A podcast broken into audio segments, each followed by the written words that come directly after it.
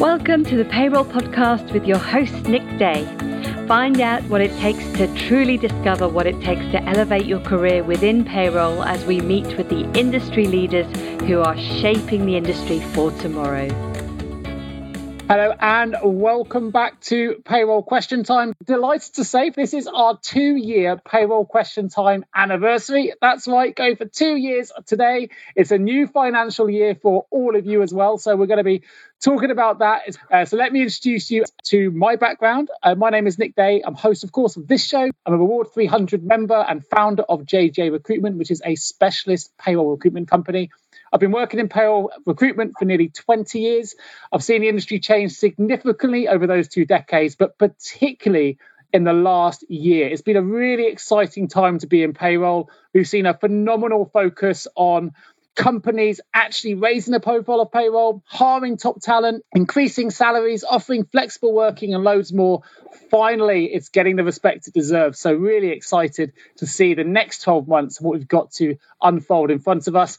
But that's enough of me. Let me introduce you to our panel. So let's start with you, Simon. Introduce yourself, and if you can, let us know what you've seen significantly change over the last 12 months. Okay, good afternoon, everyone, and it's great to be with you on uh, Payroll Question Time again. I think this is my second year anniversary then date, if it's your first, uh, Nick. So very much there from the start from our uh, colleagues at DWF, who unfortunately are unable to be with us today. But uh, yeah, my background, I uh, joined Centrefile back in 1984. I must have been a baby at the time, probably was actually, but uh, 1984. After being with Sun Alliance in their IT department and joined a group developing new payroll software. Um, I have a Master of Science in Payroll Management and I'm a Fellow of the Chartered Institute of Payroll Professionals, also part of Reward 300. I have been since the inception of the payroll top 50 back in whenever it was. Was that 2009? I'm going to guess. But uh, some years ago, uh, I had the Strathern Lifetime Achievement Award as well in 2012, which seems a bit strange to me. And it did at the time because I felt too young when they awarded it. But I received that award from Payroll and Benefits. And my role in SD Worx is as the Director of UK Compliance Strategies. So my team look at the legal changes that apply and ensure that they're developed into the pay solutions. Now, there are sort of a couple of levels. There's legislation that's core into the solution, and then there's legislation that's within your process and applications. Does that make sense? We have responsibility for the core the engine in it, how it calculates things like tax and national insurance. However, you will have responsibility for things like how you set your pension scheme rules and how you set other policies like holiday pay and police national minimum wage. So we may have tools that can help you, but the responsibility lays with yourselves as the employer because they're subjective. But it's great to be here, and long may we continue on PQT. So, what's been the the one significant you, thing you've seen changed in over the last twelve months, Simon? Uh, I think there's a transformation on a number of things. So, are we in this realization that at some point we've got to start paying for all this expense that we've had. There are uh, significant changes that we'll see. We've got introduction of health and social care levy. National minimum wage revolution is coming in. I'm coming up with a whole list of them, Nick. That was a daft question for me, wasn't it? You can't pin me down to one. No, that's probably fair. Well, we're going to get through some of that in today's conversation as well. Let me uh, introduce Andy Nicholls, um, Industry Liaison Manager at the Pensions Regulator. Andy, if you'd like to introduce yourself and let us know something that you've seen change significantly over the last 12 months. Uh, hi, everyone. Yeah, Andy. Um, in my role at Regulator is really to help payroll professionals and payroll software companies, uh, particularly with pensions generally, but mainly uh, automatic enrolment. And it's funny picking up on Simon's point. The employer, for instance, has all responsibility for automatic enrolment, but obviously software helps the employer meet those requirements. But legislation applies to the employer. But uh, whatever is built into a software system for automatic enrolment, whatever functionality is there, has to be compliant. So it has to be checked to make sure it's okay. But actually, the duty still lies with the employer And the wonderful joys of legislation, etc. um, what what do I think? I mean, yeah, I mean, background's all payroll, which is uh, why I I'm here, I suppose, because it, it bridges the link between that and pensions. Well, even when you think about the world of pension, you got pensions dashboard as being going along in the background where people are able to see what pensions they've got. And that has a slight impact on payroll potentially because the data that comes out of payroll feeds into pension providers, which then feeds from the pension provider into this dashboard project, which will be look watch the space in terms of individually be interesting. Lots of things been going on in the world of payroll, lots of changes, you know, coming out of COVID hybrid working all has an impact on our working lives. Excellent. Thank you, Andy. Well, let's dive into some of these then. Let's find out what we're going to be talking about today. So, today's topic discussions are national insurance changes in April and July 2022, changes to the health and social care levy, changes to state pensions from April 22, changes to national minimum wage, the P&O ferry controversy, uh, and some of the new statutory or a new statutory code to prevent fire and rehire, eco car schemes, COVID 19 sickness policy and the digitalisation of its notes, and wrapping up the tax year 2021 22. So let's dive into the first of those subject areas then. It's something that I know is close to Simon's heart, which is national insurance changes. So, Simon, what are the key points here we need to think about? Yeah, sure. So um, we've probably not hit it yet, but employees will certainly notice it fairly soon. And maybe the employer's budget will as well, because uh, you're aware that uh, national insurance has increased by 1.25% on both sides to take care of the health and social care levy. That's operational from the 6th of April, two days ago. Seeing a lot of questions on social media, a lot of misunderstandings. So we've had a number of people question the fact that this Friday's pay is using the new NI rates. And the rationale for claiming that it shouldn't is because it was worked last week. The reality is, if you're paying it on Friday, it's the 8th of April. Yeah. Uh, it's after the 6th of April. The new national insurance rules apply. So it's not when you work, it's when you pay it that sets the rules. So last week's work budget is up by that national insurance increase. So just be aware. The other scenario is we've had lots of speculation over these past few months of whether the health and social care levy rise would actually be removed. Lots and lots of hints that uh, maybe that was a consideration. And then we had uh, Boris and Rishi deny it and say it's not going to be removed, it's going to carry on. But in the spring statement two weeks ago, they announced the change to the primary threshold. Now, some are asking questions and saying, well, of course, there'll be a rise to the secondary threshold as well. So the employer doesn't get hit by the rise. There is no change to the secondary threshold. It's staying exactly where it was. There is a hit. So the uh, secondary NI liability is going up and stays that way. But for employees, it's going to change a little because the primary threshold is increasing to match the tax free allowance amount from the 6th of July. Now, what's the judgment point? Is it when you work or is it when you pay? Standard rules, CWG2, I think it's section 1.3, but I'm saying that from memory. And then you go down about three paragraphs, and I'm saying that from memory. The taxation point is, and the national insurance application point is the date of payment. So it's when you pay it. So, will some people rush either way or delay payments? You could sort of do that, but it's an element if you pay it on the 5th, the old primary threshold applies. If you pay it on the 6th of July, the new primary threshold applies. When does that pay relate to? Absolutely doesn't really matter.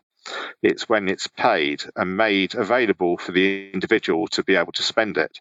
So uh, they're the important factors, I think, to remember. And of course, they don't want directors to have the whole benefit of the 12570. So they're doing a number of weeks at the old and a number of weeks at the new, which comes with the 11908 value. Hopefully, I've remembered that one right. So for directors, national insurance is an annual method which is different. Now, Rishi kind of hinted in some of the interviews that the delay was so that software could get ready. Now, some people have taken that that software couldn't get ready. Well, with the announcement of when it was made, it would have been very difficult. But he could have made that announcement three months ago if he'd so chosen to. The reality is, uh, I'd suggest, there was never any indication that it was ever going to start from the 6th of April. It was always going to start later. Uh, so that makes it a fairly complex change. So there's an element of when can you feasibly put that in. That would have been a challenge inside government never mind outside government, although, of course, developments have to follow certain uh, quality routines, etc. But payroll software, will it be ready for the 6th of July implementation? I imagine you'll find that that's delivered very soon. Well, that, a little question on that then, Simon, because how did you feel as a payroll professional, even as a, someone who's working for a software provider in SD Worx, feel about yes. the statement stating that the reason they were delaying this until July was to give payroll providers time to get ready? Because I spoke to uh, a COO of another firm, payroll provider, who felt very confident that actually that was a bit unfair on payroll providers and they were ready right now and they've had dealt with much more complex changes in the world of payroll and you know in a heartbeat rather than wait till July. So how did you feel about that being given as the reason? I'm not sure he did give that as the reason for the delay. I think he probably gave that the software would have to get ready, which is true. But if the government is stating it was delayed for software, that would be false because they weren't of our software this is a government policy and a government decision. However, there will have been some consultations on proposals to ask what the implication would be for the input. But I think, Nick, the challenge may be, and I'm going to be a bit cheeky for that, for that COO or CEO, is that they don't like this change because it's complicated to do. And it would have been easier to apply a 6th of April change. I agree with that. However, the Treasury never offered that ever, even in pre consultations. The consultation was always that it would be a post 6th of April change. Now, why? And I think now I'm going into opinion and views here, so don't hold me to these. Why? Mm-hmm. And that's if it was brought to the 6th of April, uh, a number of us wouldn't have noticed the change because it would in effect kept a status quo and wiped out the health and social care levy for the lower paid. And for the higher paid, we would have noticed some change, but it'd be offset by the rising of the primary threshold and it would hit the secondary threshold. The reality is, what's the best way of putting the price rise on a Mars bar? Well, the best way of putting a price rise on a Mars bar is to put the price up and knock some pence off. And then you get rid of the discount and you were always getting it cheaper, weren't you? Whereas in reality, you paid more all along. And so I think there's an element of they want us to feel it to then in July go, phew, that's not so bad. Sorry, okay. uh, is that a bit too speculative? No, no. I, I think I, there's an element of sometimes what you do is you do something harder and then relax it, and we feel fantastic. It's not as bad as we thought. Sure. No, that, that, that I think we said makes sense. I think there was some disappointment out there in the world about the fact that it's going to cost some of the well incomes well up to about thirty five thousand, about ninety pounds in additional costs as a result of the delayed change. Um, and for some, that's sure. going to hit them quite hard, particularly with higher energy prices and yeah. things like that. Well, I'll put another view, Nick. Is could the Chancellor have done something about that? And the answer is yes. In July, he could have put the primary threshold for this year even higher, couldn't he? So there's an element of thinking we're paying £95 more than we needed to.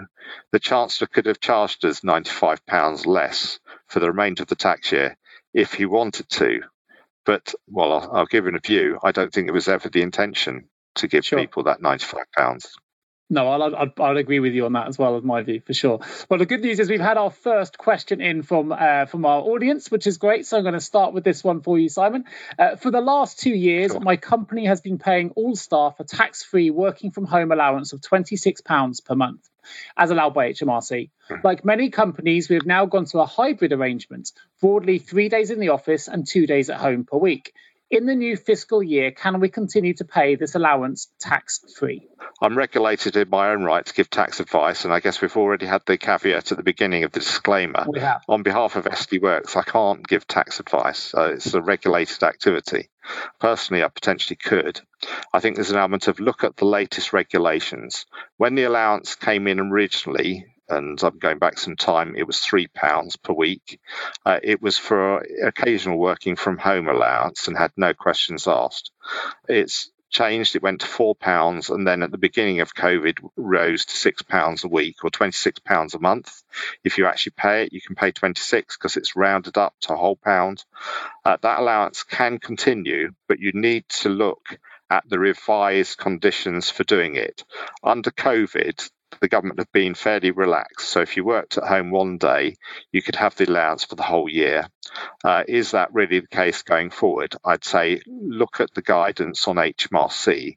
Also, now we're in this hybrid situation, there's an element of thinking what's the regularity of working in an office? So, is that now your permanent workplace on particular days, or is it a bit more random? So there's a whole plethora of legislation around expenses and benefits and travel in relation to where you work. For example, officially, I'm a home worker, have been since 2002, so that's 20 years, predates this. Uh, and uh, and and seeing what the arrangements are. Do I travel? On business. Of course, I do. Uh, not so much over the past two years, but certainly used to do a lot of travel. In, a, in essence, I'm saying yes, the £26 a month or £6 a week can continue for those who are working at home, but you need to look carefully at the guidance because it will uh, say slight different things in relation to choice and whether the employee is choosing to do something as opposed to there is a requirement to do something. However, it's a tricky one, isn't it? Because I'm thinking of the SD Worx offices, our, our own. Most of them actually don't have any desks anymore. So no one really has a permanent workplace that they can call their own with their own drawer of staple removers and sure. uh, staplers and all that sort of thing and a screwdriver. That's right. Now it's meeting areas, and they're not singular generally either. They tend to be more for mini teams or larger teams or large rooms. So they're built as rooms for people to work together as opposed to an office to go and work. But it's very interesting to go and read the guidance. So I've sort, of given a half answer there, Nick, to say yes, no, and maybe but it depends on the circumstance of the individual. And there is new guidance has been published by HMRC on when it does apply. Perhaps we can um, open up on the health and social care levy and some of the uh, the changes. Certainly. So the health and social care levy has come into play. The government have asked if we would put a payslip message on. Uh, it's not law, there's no legal requirement to do it. But there's a lot of social media debate going on. I think uh, we've probably even seen that in the payroll WhatsApp group to a certain extent, maybe even on the HR leaders one, and certainly on some of the others of whether people will or won't. So it'd be interesting to see the results. I think that most will probably comply, but some of the larger businesses seem to be a bit uh, concerned of this message and what it's for.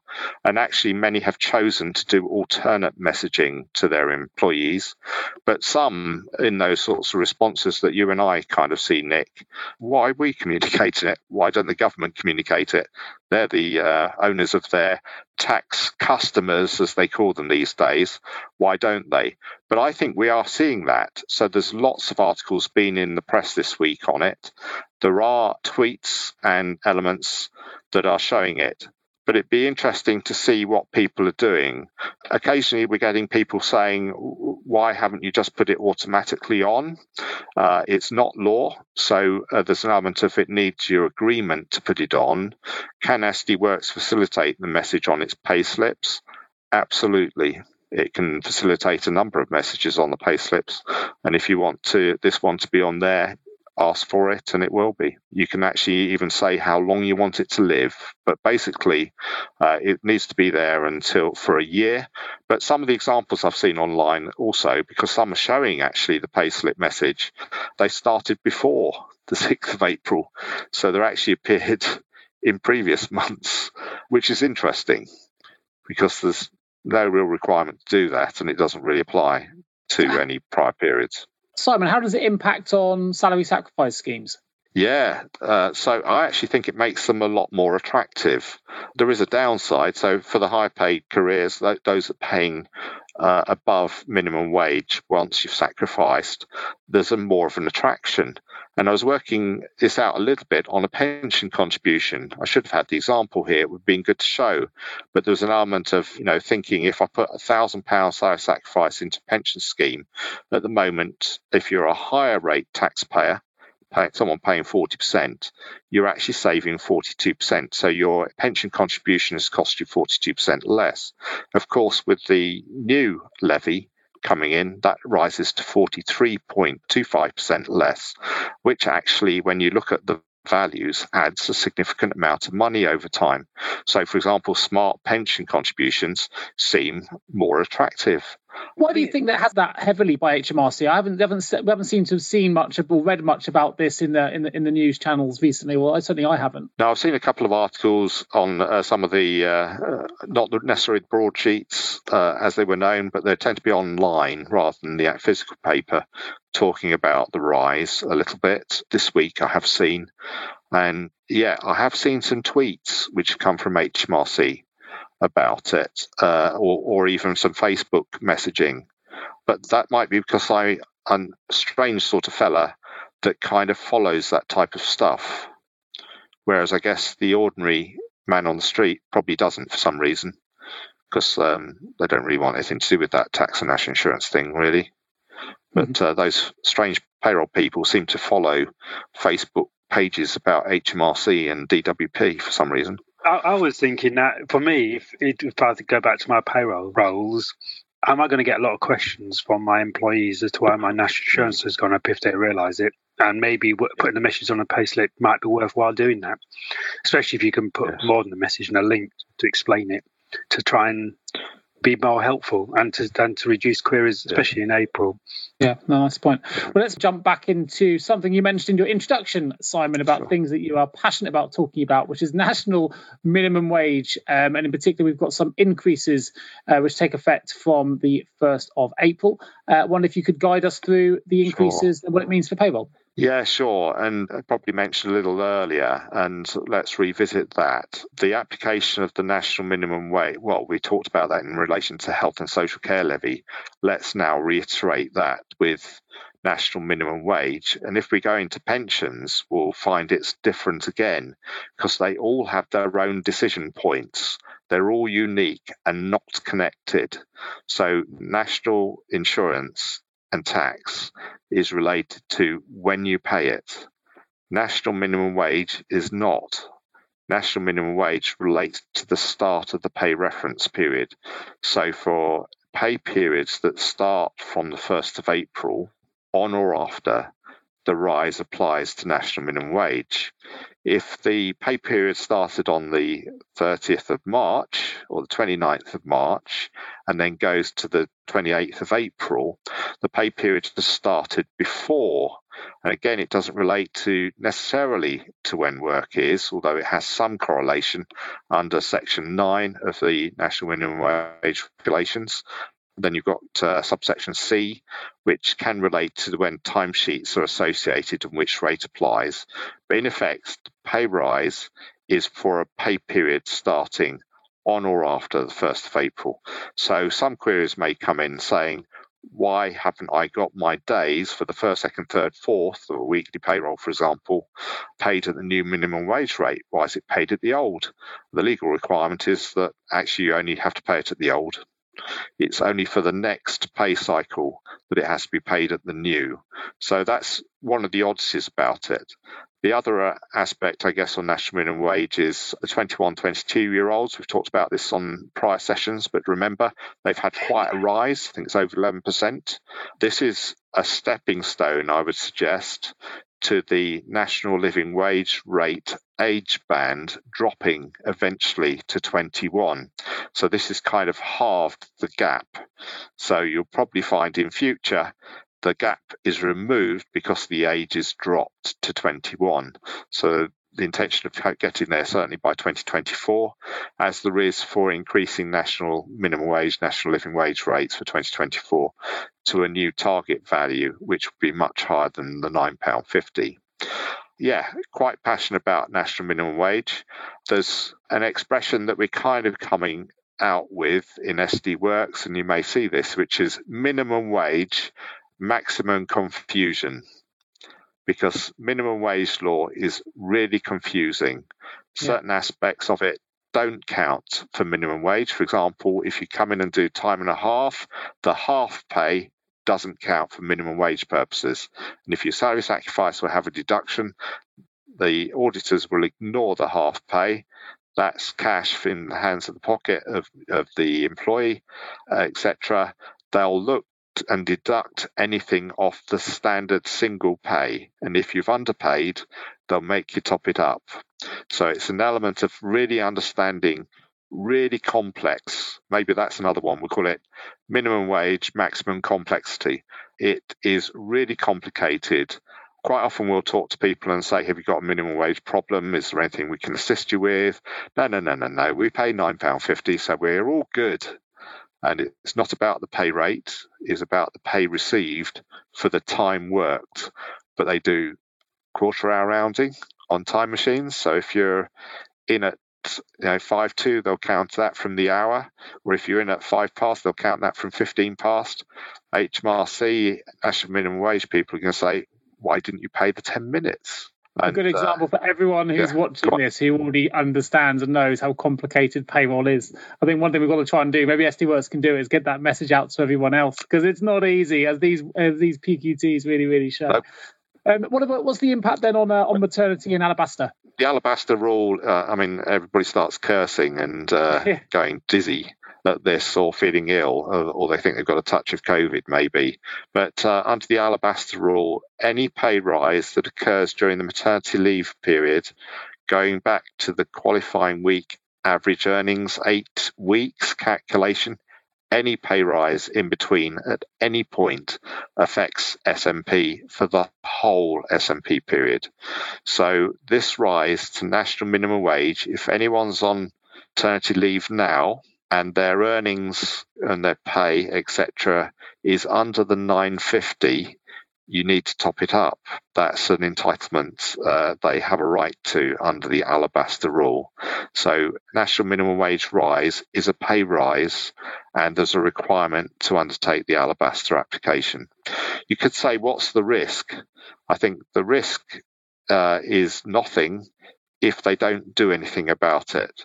But if they do do something about it, it would potentially fall under discrimination, which has no upper limit on the, the ET findings. It would be considered sex discrimination towards someone that has protected characteristics.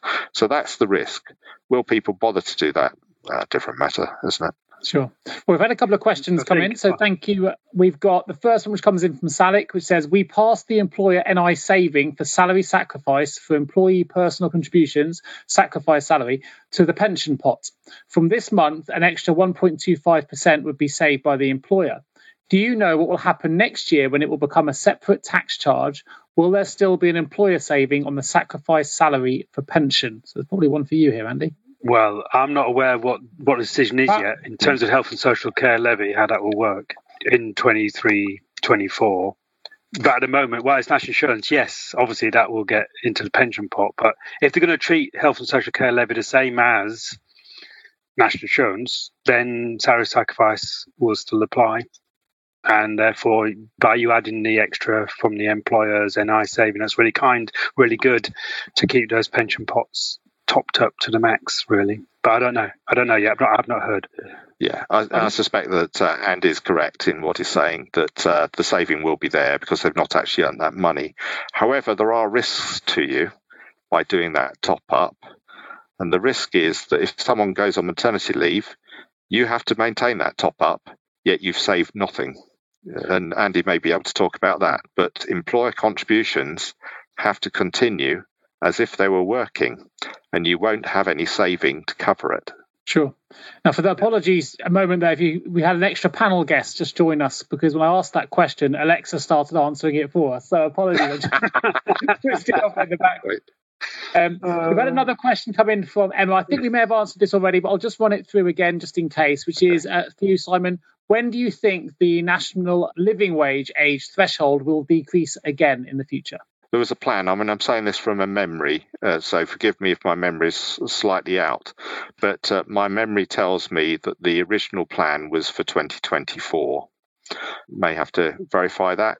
However, take care because you may find the gaps shrinking. So uh, you may find that next year, the 21, 22 year old gap may be halved again. I'm bringing us back to the dreaded word of alabaster. Uh, Joe Panter has asked if an employee is due alabaster back pay, when do we have to pay it back to them, please? As soon as you can. So, um, next pay period that you identify the rise, just pay it. You can still claim from the government, just add it as SMP onto the uh, payroll return and you can claim back that 92 so include that extra top up on your eps well the reclaim value on the eps and you'll get that covered so it's in effect uh, from the period the rise is applying really you should do the back payment of smp i would suggest and Andy, I cut you off uh, to ask that first question when you were in mid flow uh, on the impact on maternity in alabaster. So I'm going to bring that back to you. Yes, yeah, I was just going to say about um, just from a general perspective in terms of um, what's going to happen in April, because the national minimum wage has gone up. You may now find that there's people that weren't maybe part-time people that now are starting to earn above the trigger point for automatic enrolment. So you may find April has a little influx of people being automatically enrolled and of course they may opt out as well. So you may find a little bit extra work within the world of payroll generated by that. And also, also what has already been mentioned is you know if you have got a salary sacrifice scheme in place, pension salary sacrifice, or even any salary sacrifice scheme, you need to look to see whether or not you can still apply that salary sacrifice. And don't forget, national minimum wage. If you get an inspection and you discover you're informed that you are actually underpaying, and you've got to work back possibly up to six years to recalculate what should have been due. The same will apply to, to automatic enrolment. When you pay those national minimum wage arrears to someone two years ago, when I should have had extra £10, that £10 may mean that that person triggers in that week two years ago, and they should have been enrolled in that week two years ago. So it's not just a simple tax national insurance type of view, you've, you've got pension involvement in, in national minimum wage arrears set up. So be be careful um, and just you know just be aware. As we know, it is complex. Payroll is complex now. Complex. Yeah. Well, let's move on then. I mean, last uh, payroll question time, we talked a lot about tribunal compensations. We highlighted the uh, the P and O ferries situation, which uh, continues to roll on in the news uh, with uh, uh, the first, I think, cases coming through now. But it has actually resulted in a, a few things to consider from a payroll perspective. One of which is the new statutory code of practice to prevent fire and rehire, and we're going to discuss that as well as what the long term impact of that um, statutory code is. So, um, back to you, Simon. I wonder if you can just elaborate a little bit more on the P&O situation and this new statutory code. So yes, um, it's been an interesting few weeks on the P&O affair, to the extent that uh, the uh, CEO was summoned to Parliament, made an admission uh, that they had broken the law as an organisation, but felt it was worthwhile uh, because it would cost less.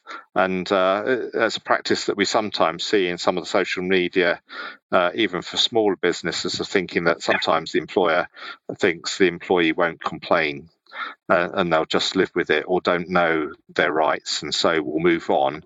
And there are time limits on activity.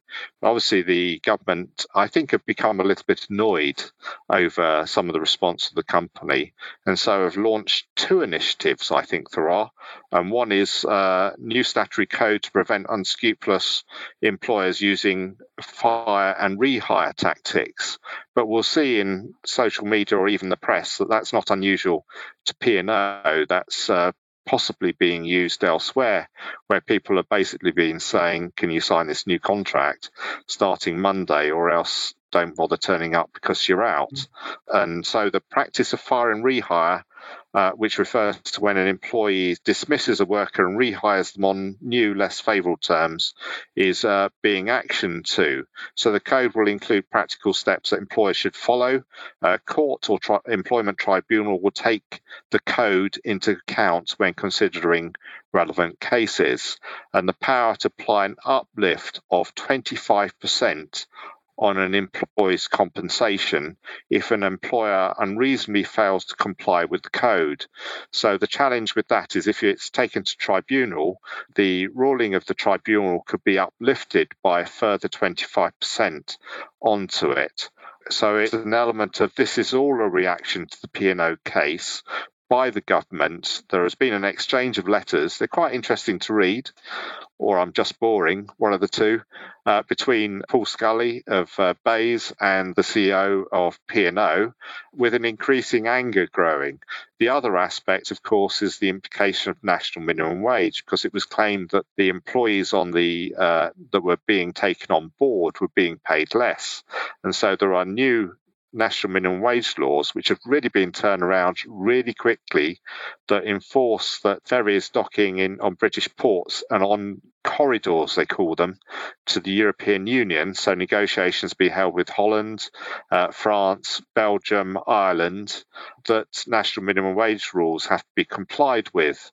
So national minimum wage rules will apply to the workers on those ships. And so it's been interesting, uh, sort of to experience the debacle. I think they're trying to sail again from Dover today. Oh, there you go. Don't know if they've achieved it, but uh, uh, we'll see how it goes. Excellent. So, what do you think yeah. is the long term impact here? I mean, presumably, had this been in place before this has occurred, it probably never would have occurred in the first place. So do you think we've done enough to prevent it happening again? And what do you think will be the long term impact? In relation to the individual employer, I don't know, but I think it's an element of thinking of business in the UK in general, isn't it? And thinking this actually means we've got to think in different ways. And uh, for for a conservative government, bringing in employment protections, you probably think that's foreign land some years ago. But uh, of course, governments are elected by people, so, uh, not by businesses. So they're not always uh, going to think that way. We could actually say it's a little bit more left wing than it used to be uh, in some of the policies that are being directed here. But there is this advancement of protection possibly because protection of the worker brings in increased tax revenues for us to spend as a nation but uh, interesting times. So there are implications elsewhere. We could think this code relates to P&O. This code doesn't relate to P&O. It relates to everybody. Sure. And that's what we've got to consider. I think it's yeah. interesting as well because the regulator obviously were interested in this. If a, if a company is in distress, is what they're saying, mm. then actually is their pension yes. scheme fully funded? And in fact, it's not. So we are actively helping the trustees and, and with the employer about let's get this pension scheme funded because those individuals deserve their pensions. And also, are these new people workers for automatic enrolment? National minimum wage applies, or are they not? And that needs to be identified and sorted out. So there's a lot of stuff going on in the background as well, you know you know, if a business isn't viable, uh, what's the answer? Because breaking law isn't an answer to a non-viable business, is it? But I, I guess it's no. difficult, isn't it? Because you think there are risks of you know, another 2,000 jobs potentially that haven't been shed. But equally, there's probably a view of thinking, but you're owned by a parent that's made a lot of money over the years out mm. of this and still yeah. make a lot of money. What's going on? Yeah, I think most people are in that in that camp. Also, that's what you're reading and seeing, and and, and rightly so. Uh, would be my opinion. From a regulator perspective, we don't care where the employer is; we'll go after them because it's the individuals who are going to suffer, not going to get their Absolutely. pension. So, the mining company got taken over, and they, they, hadn't paid anything to the pension scheme, and uh, I think it was a German company that owned the UK arm, and so the German company have now paid the full. Can't remember how much it was, hundred plus million, whatever pounds into the scheme. It might be less than that. I can't remember. You know, we will pursue our legislate our powers are strong enough to go to an overseas country and get money out of overseas employers. Absolutely right. Well, staying on the transport theme, but moving away from ferries and tribunals and into the world of eco transport schemes and electric cars. Two of us are in electric cars already, Andy, so you're the odd one out on this one for the moment some of us may have already taken advantage of these uh, plug-in grant schemes. Uh, Simon being one of those. We had a good chat about that a moment ago. So uh, let's talk a little bit about these um, these schemes. Uh, the government has committed to a two-year extension of plug-in van and truck grants. Uh, now, loads of conversation in the social groups and online and Facebook groups and beyond about these different schemes, about electric cars, about the changes that are to come. Uh, so, Simon, if you'd like to take the floor and tell us a little bit about the recent extension and um, take it from there. Well, uh, you're probably the expert more on those than I am, uh, Nick. But uh, but I can certainly say in 2004 I had electric charging point fitted to the house, and at that point it actually cost me nothing uh, I think we kind of joked earlier. If I'd wanted the version that I pressed the button, it told me a joke. I'd have to pay ninety five pounds. Yeah. Um, but I didn't. I chose the cheaper version, which was free, and and I am actively using it. The funny thing is, I didn't have an electric car in two thousand and four. It's just these people came round fitting them uh, and saying they could be covered partly or wholly by grants, and they were. And I guess that's an extension of encouraging eco transport. So I actually have an electric car. I'm not going to say its electric range is absolutely fantastic, but it's nice for what I use it for and makes a change. I guess there's an element of affordability, but we are seeing a lot of launches of eco car schemes via employers. And we've had lots of inquiries. I'm not sure if people are really understanding some of the detail of what they are, because a lot of them have asked us to implement a salary sacrifice scheme for an employee to buy an electric car. I think there's a couple of things there, and you'll see common themes. When you run an operation of a salary sacrifice, the employee actually absolutely buys nothing at all. They're not buying anything. If they are, you take it out of their net pay after tax and national insurance. You have to tax it and national insure it for before you buy, because buying things like that is not tax and NI free. But if you operate a salary sacrifice scheme, because certain car types fall outside the OpRA law and the optional remuneration law meant that if you salary sacrifice for things except some exempted items, the taxable benefit was either the higher of the benefit of the item or the salary foregone. So if you ordinarily sacrifice for a company car, which was popular years ago, and say the car tax, because it was a low emissions car, was say 10%, that might be cheaper because you've saved 40% tax in your sacrifice. You've now been taxed 10% of the value of the car. That comes to half the amount. So actually, you've saved 20% tax. Wonderful under the OpRA law when it was introduced back in was 2017, that wiped it away. So, in effect, the taxable benefit of the car is the same amount you've sacrificed, but it exempted eco cars. So, eco cars don't fall in that uh, trap of OpRA. and so you truly are taxed on the benefit status of the eco car, which before April 2021 was zero. So the company car tax on an eco car that met the conditions was nothing. So the car might be £40,000. Your tax liability is 0% of £40,000. But of course, from April 21, there is a 1% liability charge on electric cars. So now you have to report it. It's a company car.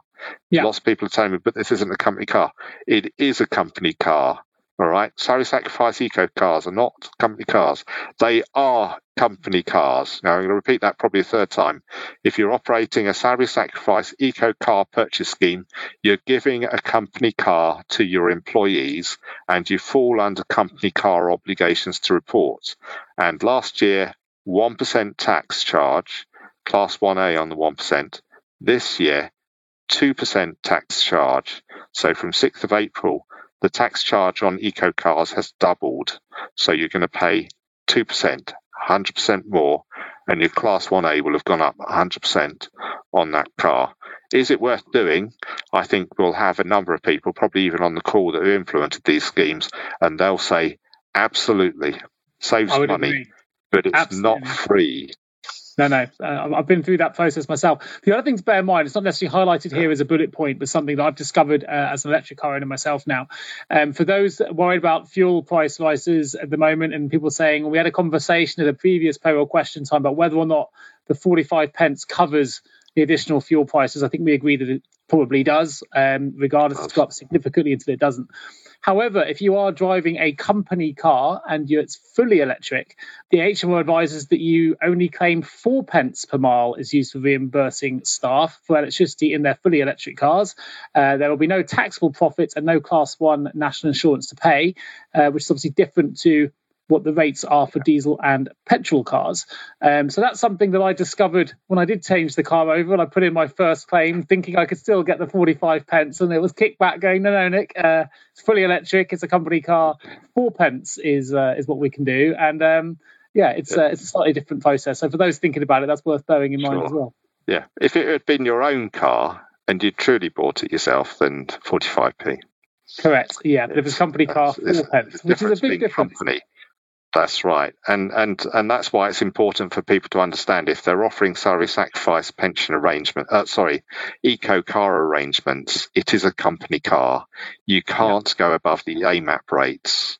However, the other trick, and I guess this is just going into sort of chit chat a bit, is the nice thing I discovered when I got my electric car from my son, who uh, used to work at uh, Peterborough United Football Club as a, a, fan appreciation officer, whatever, and a colleague of us said, said, "Oh, he's just got an electric car. Did he know he can park in the charge spot for free, and the electricity is free in all the council-run car parks?" And I didn't know, but it is true. So if you go to the council car parks and find a charge point there, uh, point or whatever, there is no charge for charging your car and you can leave it there for three hours free of charge. So I've now learnt uh, all the others are scrambling for car parking spots for Peterborough United. I know, impossible, you say, in the bottom of the league. But there'll be plenty of spaces. No, but really, if you go there, you find the car parks are full. The electric spots, uh, mind you, are getting more and more cars. I can park in there quite late, put it on charge, go to the match, come out, and it's cost me nothing. Very good. Well, I think the other thing just to mention, because was, um, I, this is confusion at home for my wife who asked this question, so there may, there may be further confusion out there. The, we're talking about fully electric cars. So for drivers of hybrid cars, then you can still use the appropriate petrol or diesel rates. Uh, so we're not talking about hybrids, which of course yeah. utilize electric technology. Me and Simon here are talking about fully electric vehicles, and not everyone's necessarily familiar with the with the differences. If you haven't gone down this route yet, they are they are very different in terms of the way that they're they're calculated. Well, I've got uh, you here then, Simon. Have we talked yet about the plug-in grant scheme? I know you we mentioned you took advantage of it. Just to highlight for those that, that are thinking about implementing a an eco transport scheme or electric car scheme for their staff. Yeah. Um, what this entails. Well, I'll claim no expertise on this, but uh, and again, I probably know the sorts of things you know, but certainly I, I benefited from a prior grant scheme in 2004 in the early early days, but now the VAT has gone on uh, the arrangements, and as you're saying, there is a potential grant for installation of various equipment for your plugins uh, to be fitted to the side of your house. Mine is it's just on the side of the house. Some people have them in their garage, but I have one yeah. Just on the side of the house yeah, there's lots of things to look at online here as well, um, benefits and things. So um, yeah, worth worth exploring. Good. Well, let's talk. Move it forward. The dreaded word COVID nineteen. Hopefully, one of the last times we'll be using this in a payroll question time and beyond. But there are still a couple of changes to to consider. Uh, we're talking about the sickness policy and fit notes uh, and managing COVID related absence without isolation guidelines now that they've been removed. Um, obviously, we usually mm. have a DWF supporting us with this kind of uh, content, but not can't join us this week. So we're going to come back to you again, Simon, to uh, bring us up to speed. Well, yes, I guess it's all, all an element of confusion. Again, we see a lot of social discussion about this, but the COVID emergency measures all ended on midnight, the 24th of March. So there are no COVID related measures, but you need to look at your own policies and decide what they state. Because some were kind of saying you wouldn't pay for COVID absence. In fairness, uh, you know, last week was it? There are four and a half million UK people with COVID. I've got to say, for myself, uh, survived two years without COVID. Uh, and then suddenly, after a grandson number one came home from school, they asked, uh, suggested to his mother that he gets tested. All he had was a little snivel. Uh, he did come back positive.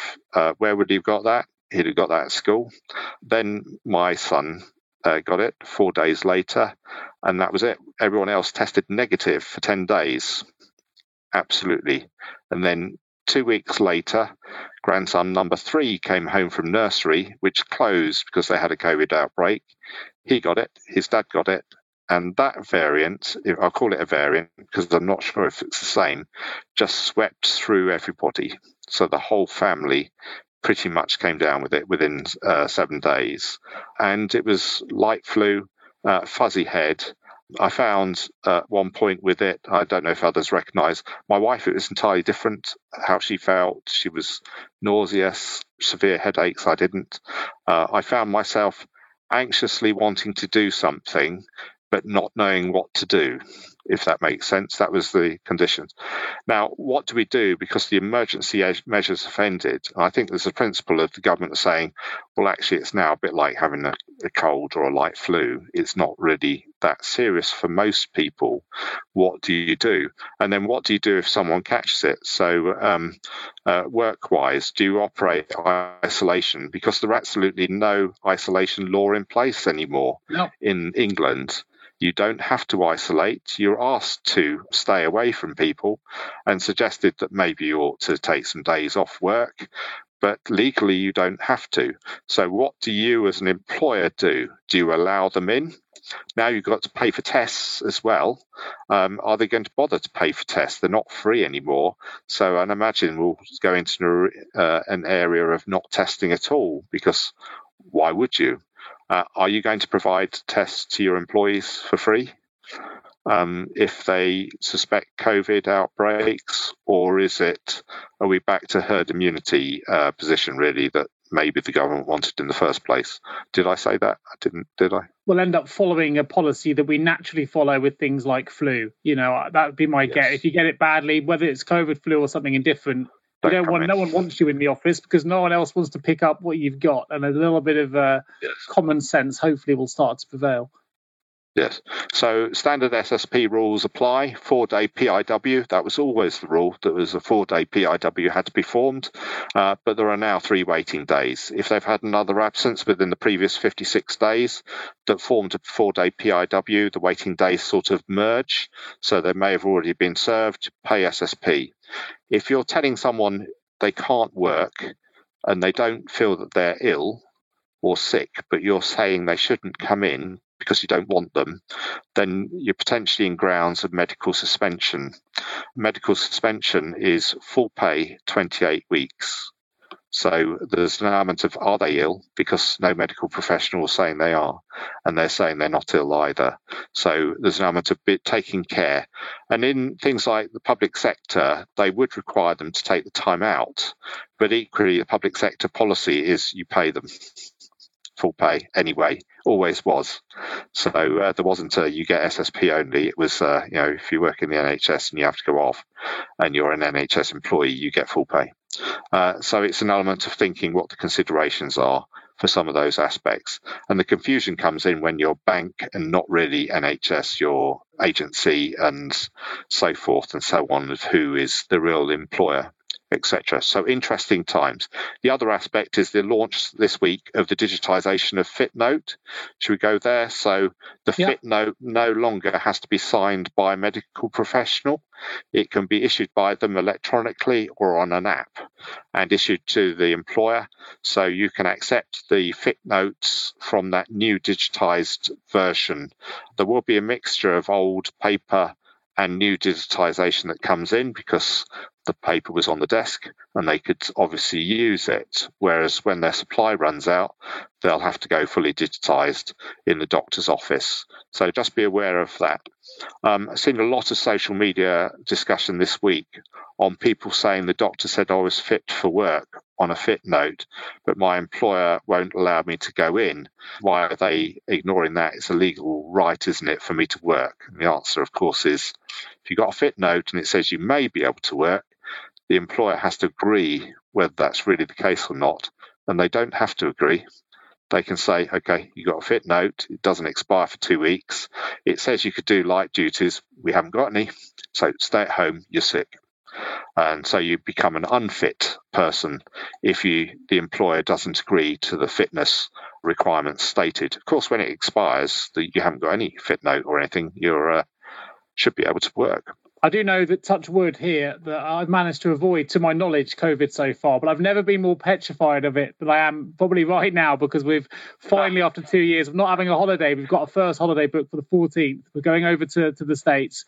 You still have to do your fit to fly test 24 hours before, videoed with a nurse. And if any of us in our family have it, then we can't go. So we're all kind of isolating now, hoping we stay free. It would just be that well known law that we'll end up getting it now just before we go. So we're we're hiding ourselves away in our rooms, hoping to avoid it for just a little bit longer. Fingers crossed. But um, there's still luck. obviously not, not, every country is, uh, is, is treating it the same way we are yet, which is um, which is very apparent. Right, we're going to move over to Andy's special subject here some state pension changes. Uh, we've seen a 3.1% increase in the full new state pension. Andy, over to you. I think, yeah, I mean, the state pension is obviously down to DWP and uh, isn't a TPR issue, but obviously it is going up, which is really good for people in the current economic climate. Perhaps not as much as perhaps people were expecting, but that's a political issue, not for me to discuss. The lower earnings limit versus for national insurance and the lower earnings threshold for automatic enrolment. So if you is is probably a thing. Hopefully, you've realised you've picked up on the fact that uh, Department of Work and Pensions, who um, decide what the thresholds are for automatic enrolment, have chosen to freeze the threshold for 22-23. So the 21-22 automatic enrolment thresholds, lower and upper, and the trigger are remaining the same for 22 23 but it had been tracking the national insurance lower and upper earnings limits. And of course the national insurance lower earnings limit has gone up for 22 23 but the AE lower threshold does not. So it's important if you've got a scheme that uses the AE lower threshold that you're not still using the national insurance lower earnings limit value for that because if you if you do you'll be under contributing and and therefore in breach of legislation. So logically the payroll software will have it all covered and that your scheme is is, is directly connected to the AE lower threshold and and it will just be the same as it was last year so just but please just check just make sure that you are using the correct threshold. And we'll see what happens with that because uh, the government plans are at some point, they talk about mid 20s, um, so 24, 25, 25, 26 sort of time, that lower threshold itself will go and it will be nil in effect. So people will start paying from pound or upwards. Um, so watch this space, but there'll be a lot of obviously that won't be something just be sprung. It'll be known well in advance as to the effective date and so on. Please check the payroll systems, make sure that is okay. And I think generally, when you think about the change of tax year, we've already mentioned about national wage going up. So please have a check to see if you've got salary sacrifice. We've already mentioned you may have these additional people triggering. Um, you may, because of the uh, health and social care levy, the national insurance increase, um, you may find that employers yourselves may be deciding to change your scheme from contributions to salary sacrifice. Maybe you don't have that at the moment, and maybe now that become, has become attractive.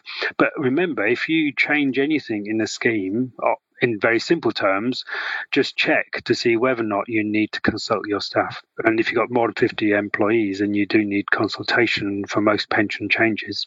So, you know, if you are going to change anything regarding your pension scheme, can then just investigate that from a legal perspective as well good to communicate as always. The probably that's my initial thoughts on that. I don't have anything else to add. This is an area where some people say this is a statutory change.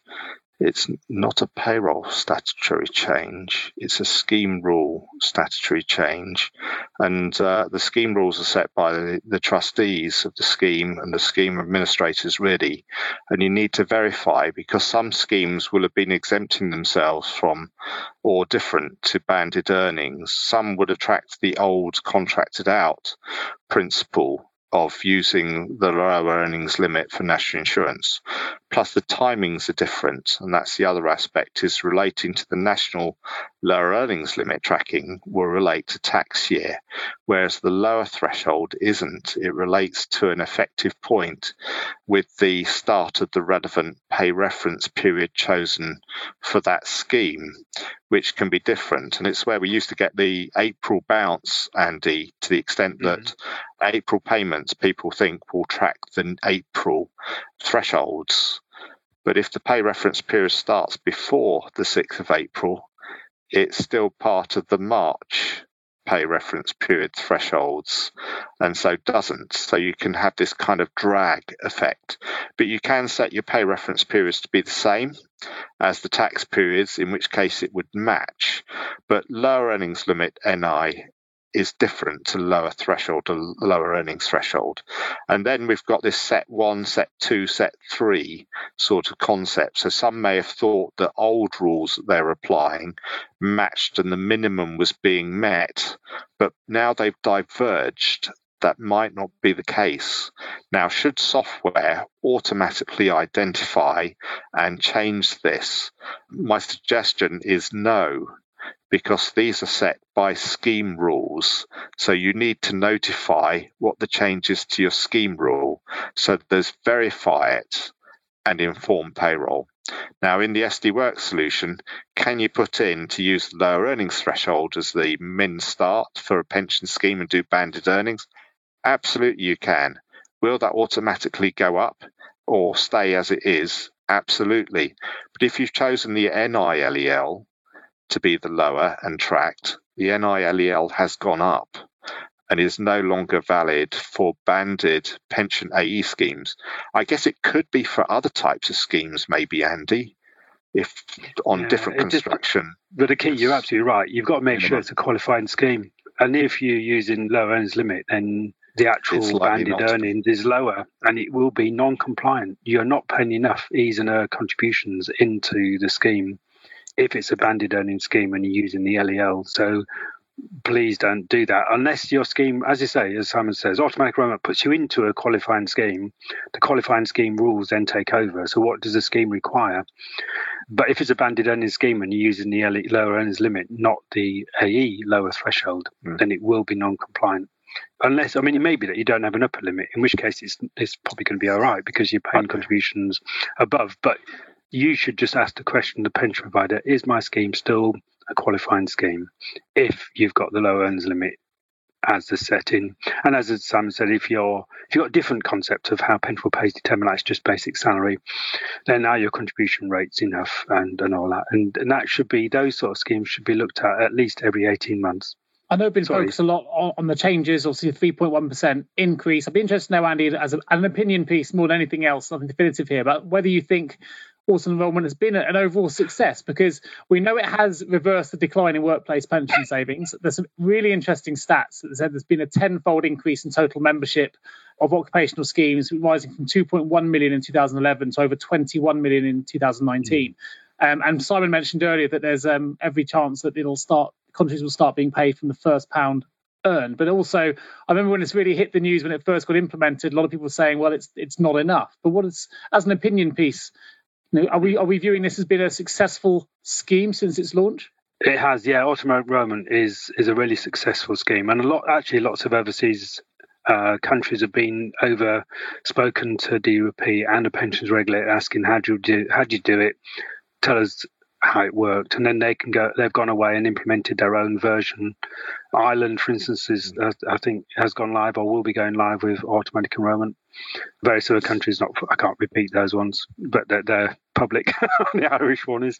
It's very, really successful, and it's it's because you go in and you've got to do something to opt out, and therefore it's that sort of principle, the inertia principle works really well. But you are right. A lot of pension providers are saying you know what, the contributions aren't enough. People might be thinking they're paying into a pension, and when they come to retire, they're going to be in a nice position to afford nice things. But actually, what's going in, especially if you're lower paid, may not be enough. And that's what the government's looking at. So, they're looking at how the contribution levels right, changing the age down from 22 to 18, reducing the lower threshold to nil, and all those things will, will come in at some point as in the, in the future. Yeah. You know, so yes, watch this yeah. space, but there will be advance notice. You won't just have it all of a sudden. The, I may be wrong on this, but there hasn't the bill hasn't been passed yet to extend uh, pension automatic enrolment to job holders aged 18 yet, or has it? Not yet. No, there was um, Richard Holden, the MP. He um, put forward a private members bill, but it just didn't run out of time in simple terms. But the um, government, the pensions minister, has, has confirmed that yes, we are going to implement the changes. What we don't know exactly when. And I mm-hmm. guess the government are concerned about affordability for employers if you do drop it straight away, sure. certainly in the current economic climate. But 24, 25 onwards, sometime from that point, I would expect down to 18 for the trigger age and lower threshold to go to nil. And people have discussed we're getting rid of the trigger completely so that everyone goes in, particularly yeah. for part timers and equality, particularly tend to be more females part timers. You know, is that fair?